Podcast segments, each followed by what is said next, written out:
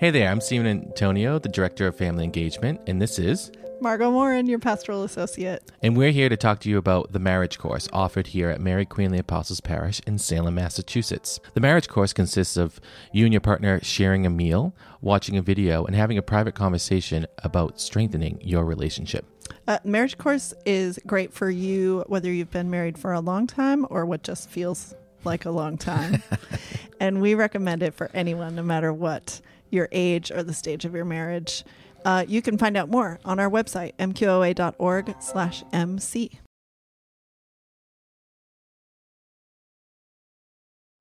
This morning we're on location at Salem Harbor. Salem Harbor is fascinating to me as the, as, as the whole history of the city is. It is from Salem, actually, that the first missionaries were sent out from the United States. Uh, Protestant uh, evangelists were sent out to different places in Africa and around the world to bring the gospel of Jesus Christ uh, to those who had not heard it before. It's also a place where missionaries landed to bring the gospel message to this country long ago when the country was first uh, being founded.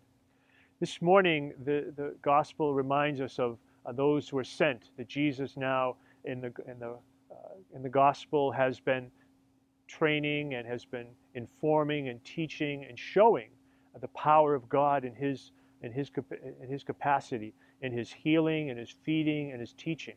And now has given the same spirit, the same authority to those disciples who are around him, who are following him in the time in which he walked on the earth.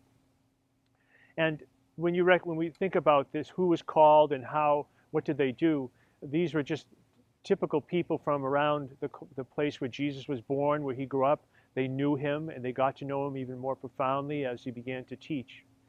It reminds me that uh, all of us are called out of our out of our places to be Catholic disciples, to be people who follow Jesus Christ and share his message. God calls people from all different walks of life, from all different uh, abilities, and then sends them off gives them His grace, builds on their nature to give them the ability to prophecy. We must always be people who, with the Spirit of God, try to bring about God's justice in the world. And so that brings us again back to the gospel, and it brings us back to St. Paul, who uh, is quite clear about the fact that he's called to be a disciple, even though he was once a murderer of Christians. If you read the early, uh, early parts of the book of Acts, and uh, right after the Gospel of John. So, in this gospel today, we need to consider that Jesus says to each one of us also that as disciples, as my followers, those of you who know about the power of God, the grace of the Holy Spirit, the power of the Holy Spirit, you too are sent out in your ability, with your ability to bring God's message to whoever wants to listen to it. And as I've been speaking lately, and certainly have uh, certainly have made reference to that last week in the gospel, there's always going to be the possibility that there will be some people who will reject the message.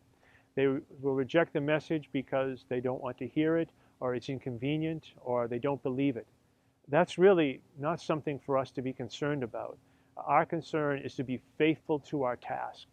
If you look at the past couple of years in our parish, we've been very faithful to uh, programs that invite people to come to know Jesus Christ, come to know who God is, and we invite them, much as Jesus, when, when he sent out his disciples, we invite people where they are, and then we expect and know that we're going to have to bring them uh, more deeply into a message, more deeply into an understanding of who Jesus is for themselves and for the whole world. And so, whether it's Alpha or the beta groups or uh, How to Catholic or any of our prayer, our healing, our healing ministries, all of the things that we do as a parish are simply efforts, our efforts to be the people who go out to the whole world. And so, again, like the people, the first people here in Salem who were sent out as missionaries, we too are sent out to be missionaries in foreign lands. And that foreign land, brothers and sisters, might look like, as I've said before, our kitchen tables, because we've never talked about our faith in our homes. As St. Francis of Assisi would say, preach the gospel everywhere. When necessary, use words.